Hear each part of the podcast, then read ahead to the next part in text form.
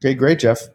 So, yeah, Mitch, so uh, great to have you here. If you could just tell the listeners a little bit about your story, your journey, how you got started in addiction recovery and mental health. Great. Well, first of all, thank you so much for having me, Jeff. The reason that I, and again, my name is Mitch Leff. I am founder of this company called Mitch Motivates. It's kind of took it from my Instagram handle and just made it an LLC and and uh, I have a lot of experience in the in the recovery space and I decided to go on my own here after working in the industry for about 7 years and be an independent recovery professional and decided to help as many people as I can. So with that kind of being my deal, things like podcasts, things like Instagram, social media, website are huge for me because we live in it's 2020. We live in a time where, you know, people can check out important information from their home in the palm of their hand. So this stuff is huge for me. So you want me to get kind of talk about my story? Yeah, yeah, yeah, absolutely. Okay, so I'm from North Jersey. Grew up in a great town, Short Hills, New Jersey. And, and, by the way, I think that the details are important. So I'll talk about as many things as I can with the details right. because I think it's important that people identify. I think it's important. There's such a stigma around this, especially it seems like where I grew up. So it seems like the more things I point out by name about that are like important to my story, the more helpful we could possibly, you know, get this. So I grew up in Short Hills, New Jersey, went to Millburn High School, great childhood, great town, except the first time I tried alcohol and then which later led me into drugs, it was just different. And I never drank normally. I never social drinking just didn't make sense to me, Jeff. I, like the first time I picked up a drink, it was just like a normal in the basement with a couple buddies but like it just felt differently. And from that po- moment on, when I drank, it was basically to get drunk. I just, again, I was like in high school, 15, 16 years old. I just, I didn't really understand social drinking. I just drank alone and drank to get drunk. And that basically progressed to marijuana use a couple times a day, which progressed onto cocaine use and again mostly alone most like uh, i just i just didn't understand. So the point of social drinking and and drug use some of the weed smoke was with people. But what i started to do when i was abusing the marijuana is you know i kind of made new friends to fit my lifestyle. So i, I ditched the old friends i had growing up. And like that was like so the point is my relationship with drugs and alcohol caused you know me to just live my life differently right away. And, and I just like never kind of understood what it was like to, to use like alcohol or drugs and I guess normal, if, if that's even a thing. So to just speed up my story, I find myself in, you know, having problems and having issues and, and I got arrested on graduation night from high school. I, I started letting people down all the time, letting family down, letting friends down and I go to college that my freshman year, I go to Indiana University and it just like I went downhill right away. By this time, I was abusing cocaine almost daily. I didn't go to class at, at college. I, I was a degenerate basically. I did anything I could to get high and I couldn't stop. And I just I just kept going. So fast forward to April of my freshman year, I came back to Jersey for my cousin's bat mitzvah. So I, I plan to be only home for a weekend. Here I am as I'm a, definitely a full blown drug addict at this point. I just couldn't stop using. I didn't go to class. All I did was figure out ways to get money, to get high. It, it was like, it was bad. I didn't really brush my teeth. I didn't shower. I, my roommate had moved out. I was just disgusting. I was a degenerate and I just couldn't stop using. So, April of my freshman year of college comes around. I go home for the bat mitzvah. I ended up seeing my drug dealer, get high, and run away from home. I spent about one night with at the drug dealer's house. Then he basically said I had to leave. I found myself in a motel room with my dad's stolen credit card. The the the drug dealer I had at the time in Jersey, he would accept gift certificates as payment. So wow. basically, uh, my thing was to steal credit cards, use them to buy gift cards. At this time, it was like 2005, 2006. When you bought gift cards, they didn't check ID. So, you know, any person can buy any gift card with a credit card. So, knowing that, I bought the drugs and it seemed like I had an unlimited supply. So, anyway, I, I found myself in some motel room was ran away at this point. I had my uncle calling me, my dad calling me, like, "Where are you? You're supposed to be at the bat mitzvah." You know, it was a weekend affair. It was like they had some Friday, Saturday, Sunday, and I was in this motel room up on on speed, cocaine. So they ended up. My parents filed a missing persons report. They tracked me down, and they took me to a hospital. The, the cops like knocked on my door. They found me. And here I am, like IVs in my arm. My family comes from the hospital. They're worried sick, comes to the hospital. And I say to them, I have a problem and I can't stop. A week later, I was in, in treatment. A week after I was in treatment, I turned 19 years old. So that's to give you an idea of the timeline of my life. And so that's what that's what started my journey in recovery, Jeff. Um, but uh, Mitch, I, I, was just curious. You know, that you describe about how you had a, a positive childhood. What what do you think led to your led to your your addiction? Was it uh, you think it was just a genetic thing, or is there some something going on that you weren't dealing with? What do, what do you think? Uh, what do you think led to led to this? Yeah, that's a great point, and and there is countless. You know, I to be honest, I don't spend too much time thinking about what led to it. I, I think I have a pretty good idea, and the simple fact is that I think that what I'm doing in my recovery, I think that questioning why for me it it it goes against my belief that I am in that I am a drug addict and I am an alcoholic. And what I mean by that is I am so positive that I have an issue. I don't want to think back out to you know why because I feel like that will bring up questioning the issue. But but I will answer that, and I think that it's a little bit of nature and a little bit of nurture. Right. Um, I mean, usually I, is both. Yeah, yeah, yeah. yeah. I, I think that like, and and my point is the reason you know I feel like I picked up a drink like a normal teenager. I don't see anything wrong with that. But the, when I, what, what chemically happened in my body, the feeling that I felt when I drank and the idea that it just made sense to me to drink alone until I got drunk instead of like have a couple beers only at a party is something I just can't explain.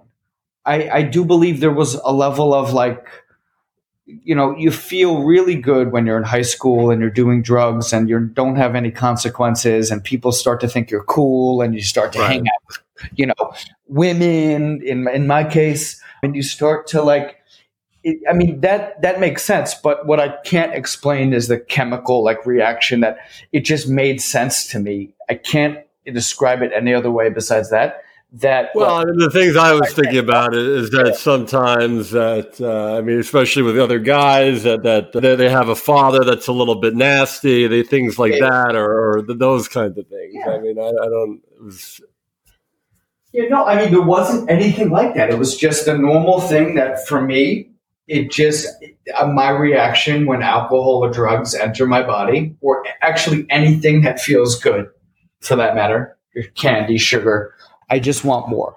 But the difference, honestly, when I have a couple sweet tarts or like Sour Patch Kids and I'm like, oh my God, I want more, there's a point where I can be like, you know what, I'm done. You know, I, I'm full.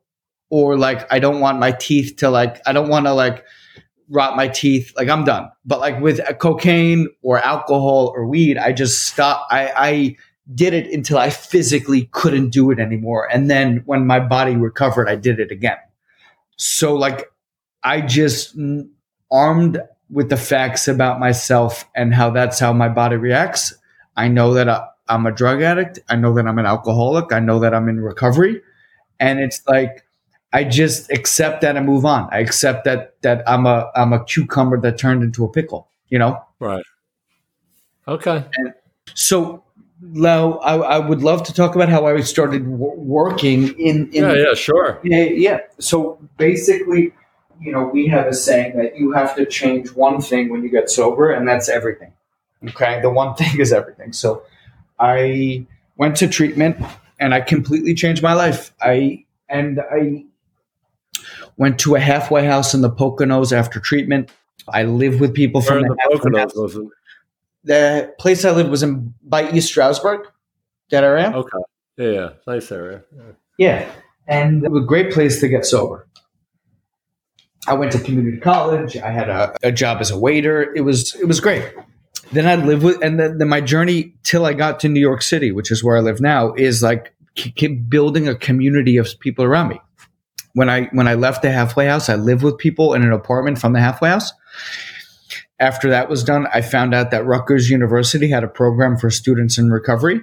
And I transferred to Rutgers and I lived in their recovery program, which is incredible. And when I went there, they only had one house. Apparently now they have two. So they're just helping students in recovery left and right down at Rutgers. And what they're doing is an amazing job. And when I graduated from Rutgers, I moved to New York City with someone from that I knew in the recovery house from Rutgers and he was my roommate. And then when he was done, I moved out on my own. So it's like boom, boom, boom for me. I constantly stayed connected to recovery, and I moved to New York because I knew that the recovery program was so strong. So that's my on the personal side. Now on the professional side, when I was living in New York, I ended up finding a sober living in New York to work for. I kind of tried out corporate America a little bit and it didn't work out. So I worked for the sober living and I worked for them for about seven years. What do you do in corporate America? I was in uh, public relations. Yeah, just like someone I knew from Rutgers who was sober actually knew someone else, and they kind of got me an internship, and it was just an amazing. It was so fun to be in an office in New York City. I just, I thought that was awesome. I think I was just hypnotized by New York City, and you know, there was just so much energy. It was just great. Sure. Um, I, I, have a question for you. I, something I just I, I, thought of speaking to you about this is that I, have noticed in terms of like I think this I think this kind of applies to public relations that as far as public relations goes, I, feel that like that if you if you sort of play it right, that being in recovery now in, in a lot of fields can seem kind of an asset. That it's like something uh, it's kind of a kind of it can be a positive branding kind of a thing where, whereas um, saying you're in like recovery from a mental health disorder it seems to be a little bit more stigmatized i was wondering what any any thoughts you have on that absolutely can i just clarify you mean yeah, if yeah, i sure. openly if i openly talk about it you mean people are it's more stigmatized if i say look i have bipolar than like look i'm sober yeah yeah i, I find it i find yeah I think it's a bit. I mean, I, I, see it as a bit of a public relations thing, but but but go go ahead. Uh, yeah, your thoughts. No, honestly, I absolutely I couldn't agree more. Yeah. And if to be honest, if I had to guess, it probably has to do a little bit with celebrities and a little bit how like there's a bunch of celebrities that go to get sober and right rehabs and get caught drunk driving. Then it's like, oh, this guy went this famous movie star went to rehab and now he's sober. Like, you know, I, I feel like that potentially has something to do with it, just the exposure. Mm-hmm. Um, because you hear a lot more about that than you hear about people saying like look i had anxiety and then i went to therapy took some meds now i wean myself off the meds now i still go right. to therapy i think that's great and i'm doing well you know it's uh, changing a bit. No, I mean, I think I feel that people are. It's becoming less stigmatized. But I, I just, if comparing the two of them, I think being sober has much better PR than being having a mental health, like a just a straight mental health disorder or being. Yeah. No, you're absolutely right. And and from my experience in the professional world, it's just unfortunately we still have to kind of watch out with caution who we disclose what we're going through right. um, with. And that's why the community is so important. The community, if you're in a, a, community of sober people or in a community of people that have mental health issues like yours, you, you feel comfortable talking about it and you can feel comfortable just being yourself. And that's right. all, you know? So that's important. So that's honestly probably one of the reasons that I didn't like corporate America. I feel like I wasn't able to fully be myself. I feel like there's people, and no judgment, because there's a lot of people that are like this that put on one face when they're in the office and then a different face when they leave the office. To me, like what I'm trained in recovery is to be honest and practice these principles in all my affairs. And it was just hard for me to be a different person, you know? So I'm used to like people knowing I'm sober, talking about it. If I'm going through something, being able to pause for my day and and handle that, you know. So it was important for me to to start to shape my my professional world like I shaped my living situation, like I shaped where I was live, you know, the, the the the friends I had around my recovery and not the other way around. So meaning that I looked for a profession where I can, you know, where my recovery put where I was able to put my recovery first. You know? Yeah, no, uh, you mentioned that. That's that's a good point. That, that's something I, have always I've heard about when I've worked at uh, treatment centers about how that recovery should come first. And, and could yeah, you speak a little bit to what that what that means to you and how it's applied yeah. to your your life. Well, absolutely. So I'll talk about it. I mean, first as a result of my my personal story at up until this point every geogra- every geographical place that I've lived is in mind with it's a good place for my recovery. I've lived with sober roommates. I, I've moved to places and my first thought was before I went there was, is this good for my recovery? Not the other way around. I, I just, I didn't move to LA because of the weather and then say, I'm in LA now. Is this good for my recovery? So I thought about like that kind of stuff first. Same thing with the per- career. I the the public there came to a point where corporate America wasn't good for my recovery, and I had two different jobs after I graduated college in public relations. I got fired from the first one because we lost our biggest client and couldn't afford me, and then the second job was just horrible for me, and I quit. And I decided that I will never take a job if it jeopardizes my recovery. A lot of people um, don't understand that they have options and or like I'm stuck in this job now. How could I arrange my recovery around that?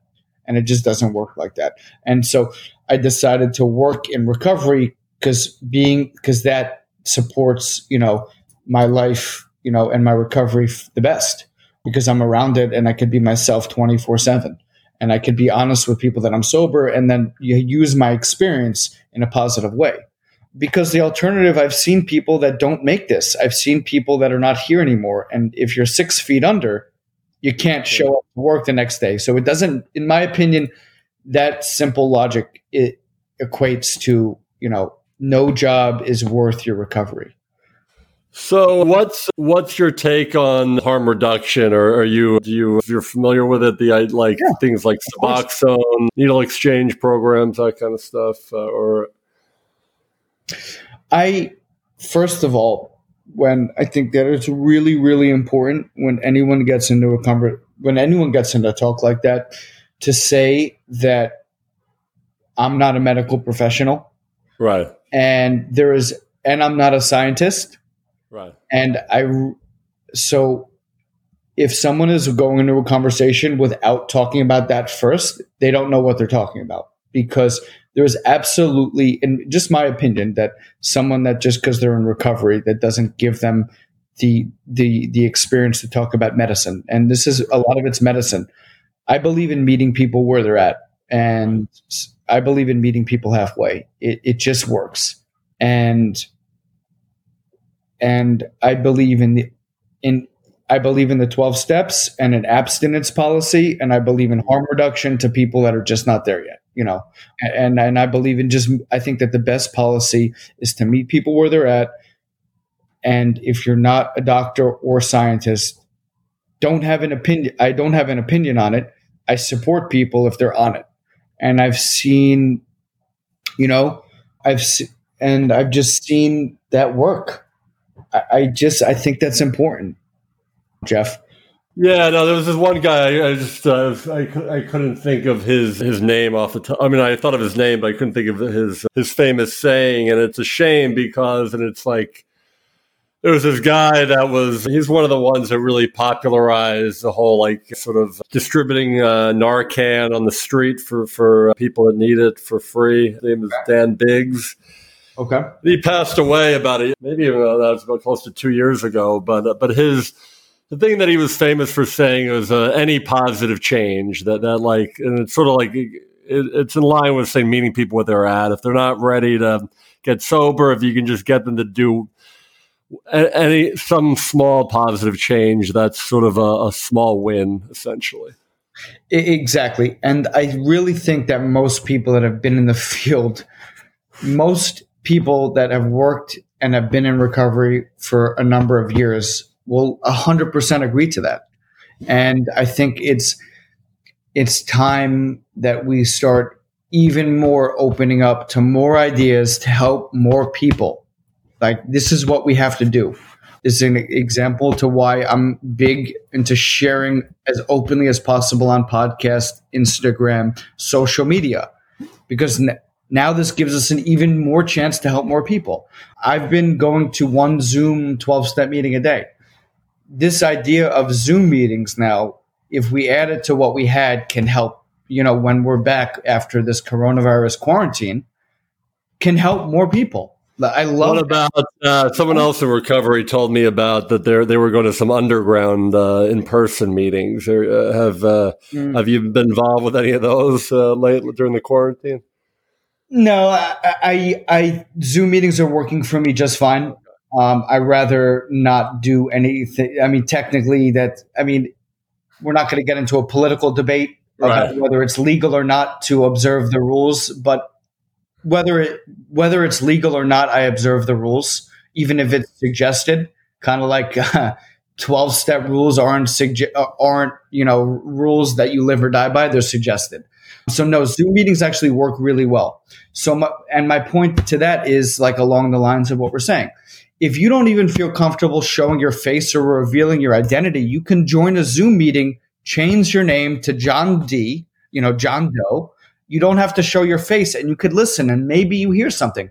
And isn't that a way, isn't that even one more thing of, of helping someone than only in person 12 step meet, you know? So I think that's, we're learning a lot. And I completely agree in like, you know, with what you were saying about that other guy that, you know, uh, yeah, Dan Biggs. Yeah. Um, amazing. But, uh, but the, the, sad thing about it is like I feel like I, I I'm not as deep into maybe as I used to be, but but it's still something I support and believe in the advocating for harm reduction uh, principles. But but it's it's sad to me when then it's sort of like to me in terms of like an ideological thing that somebody that advocates for that, and then other people that are more hardcore abstinence people say, yeah. You see, it doesn't work because the guy that created that basically died of, of an overdose. So it's, it's uh, anyway, but that's a, yeah but I, I, had a different thought, a different, a little bit different topic related. But um, I, I had a get together with a friend uh, last night, and I mean, he's not sober. And I mean, I'll, I'll disclose, I'm not myself. I'm not in recovery uh, from drugs or alcohol. Um, mm-hmm. Either, but one of the things that he brought up that he's been, he said he, yeah, he's not not in recovery, and but he was saying that he feels like you know during this uh, quarantine he feels a lot better that he's not drinking and he and he was asking me if I if I and, I, and yeah I think you do just because alcohol you tend not to especially as you get older you drink you don't it messes with your sleep you don't feel as good but and he was like, "Are you missing that?" I said, "Well, the, the main thing I'm really missing about it isn't really the the drinking or not drinking. It's just being able to go out and, and the camaraderie, the fellowship during this quarantine is what I'm missing. Not not whether drinking or not. That's that's more to me the bigger thing. So. I guess the the question uh, the question that leads to me is how yeah I mean describe your thoughts on that I mean like going from I mean obviously you probably get a lot of fellowship and camaraderie with the the sober uh, stuff so I mean talk about yeah talk about how that that relates to you I do and and look first of all, it's just all about how bad someone wants it.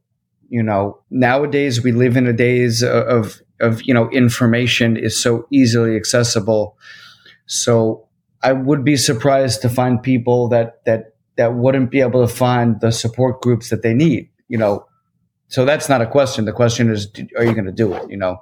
So, like I said, I chose this time, this quarantine, as a time to work on myself because I, right. being in recovery for so long, it's like second nature to move forward and be productive with my life. So right away, I I, I actually got back into therapy personally because it's so easy to do a virtual therapy now. Not only is it so easy, and I, and I can't speak for you, Jeff, but a lot of therapists are offering sliding scale rates hmm. because their businesses are being hurt. So it, it's not only easier, it's more accessible and it's cheaper right now. So I love it. Also, governments are doing free, you know, mental health services. I live in New York. They they have a, a hotline. I'm part of a volunteer network where we offer free services to any essential or frontline workers or their families. So there's is the help if you need it. So it's about how bad do you want it. And then so, you know, it's not only in my recovery that I'm that I'm, you know, doing Zoom, I'm doing family Zoom, I'm doing FaceTimes with the the fitness community I'm in. So in my opinion, there's no excuse if you want it, but it's about how bad you want it. There is a lot of you know, I almost feel maybe closer to a lot of people than I have during, you know, when it's not quarantine because I'm taking so many steps and so much action to Zoom, FaceTime, and phone calls. So I'm checking in with more people um, because it seems like that's what we do now. Yeah. The, yeah. The other th- other thought I had I wanted to ask you about is what what have you? I mean, I've seen this as an emerging market. These kind of different non-alcoholic drinks and stuff. Are you? What do you think about that stuff? I don't know. I, I I think that's that's I think that's pushing the waters. If you're someone like me, if you're if you're an alcoholic or a substance abuser, I mean, I mean, it just there's nothing about that that's appealing to me. Okay. Someone that's just a black and white person. It's either all or nothing. All yeah, I, I, got you. I, I mean, that, that, that's what what I I mean personally. Why I like the more. Yeah, no, I, I hear you. That's yeah, that's fair. Yeah. No, to give you an example, I'm someone that that I've been cigarette free for four years. Um, I, I I've smoked cigarettes for about twelve years, like over a pack a day, and now I, I use the Nicorette nicotine gum to stop, and I still chew it because it's been helpful to me. But I'm someone that won't even go near a vape or hookah because I don't even want to have the act of smoking take place. Trig- that's a trigger for me. Right. So I, I want that same logic there hundred percent. And and uh, yeah, and then if you want, what I was thinking, I, I just I could kind of finish my journey of like professionally how I got to where I'm at today. If, if yeah, sure, go for that. That's, that's great. Yeah, so again, I worked for sober living for seven years. I worked in recovery and I was in recovery, and and after a while, Jeff, I got burned out. You know, I was doing this since I was 19 and then I'm in my 30s and and then needed a break.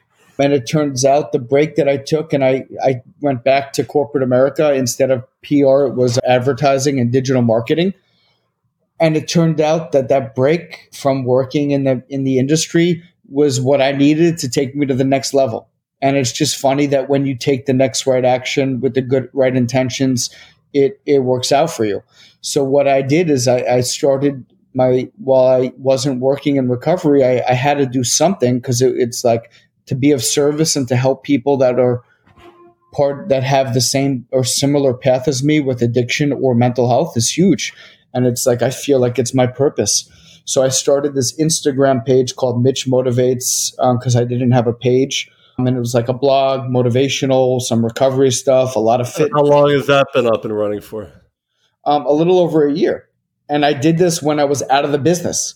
And I it I like to similar I like to inspire and motivate people not just in recovery through fitness, through nutrition, through a schedule, through you know waking up early, motivational quotes. Just it made me feel really good and and what I decided to do when I was wanted to work back in recovery again because I felt very unfulfilled by advertising and corporate America is I went on a couple interviews in to work for different rehab centers and I realized that I need to be on my own. And I realized that there was a need for independent recovery professionals, specialists that can work with everybody in the industry And that's what I did. And I just named it after my Instagram page called Mitch Motivates LLC. And what I do is I'm a recovery expert specialist for hire. And I work with rehabs, I work with coaching businesses, interventionalists, sober livings, and they can hire me. I do coaching, recovery. You work with um, teenagers as well, or families, or just adults? Yeah. yeah. One of the service I, I do is called Sober Companion. So, you know, I, it's kind of 24 7 and I could live, and especially with adolescents, I've lived in the homes of a couple families and helped their son or you know their their child. So I do the twenty four seven support. I can I do the live in services. I do transport, so I can transport people from basically point A to point B. Usually taking people to treatment case management, crisis management, things like that. So that's kind of what I do. And now it's such a gift that I can be on my own. I have all this experience from being in recovery and working in recovery. And like what I said first, I can help as more people this way. And that's kind right. of cool. Because um, I get to work with so many different people around the country. Uh, right now, it's so basically in the Northeast, but like kind of we were talking about, like maybe starting to connect with people in South Florida, maybe Los Angeles, like I could do that now that I don't work for one company, that I work for myself. That was the goal. You know, I can set boundaries. You know, I can say, no, I need a weekend. Uh, you know, that's important. I've learned all this being in recovery. And now that I can do it professionally, it's just amazing. So um, when when uh, when there's no coronavirus, I'm assuming you have like a home home group meeting. Where where where would that be? Where where is that? It's local on the on the Upper East Side where I live. But now it's funny that my home group is a Zoom meeting right now because I'm going to the same Zoom meeting almost every day. When you do that, you start to see the same people, similar to in person recovery, and you build that community. We have a group chat, a lot of people from the meeting.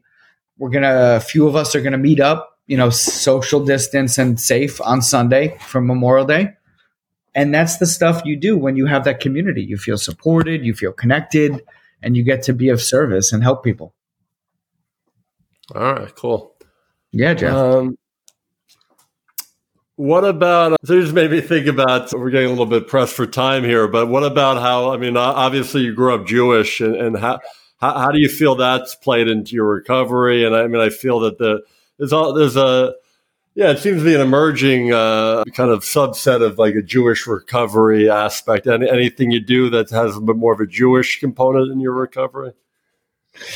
Well, what I would say is the the I'm proud to be a Jew. I use it not to separate myself, but use it to unite us.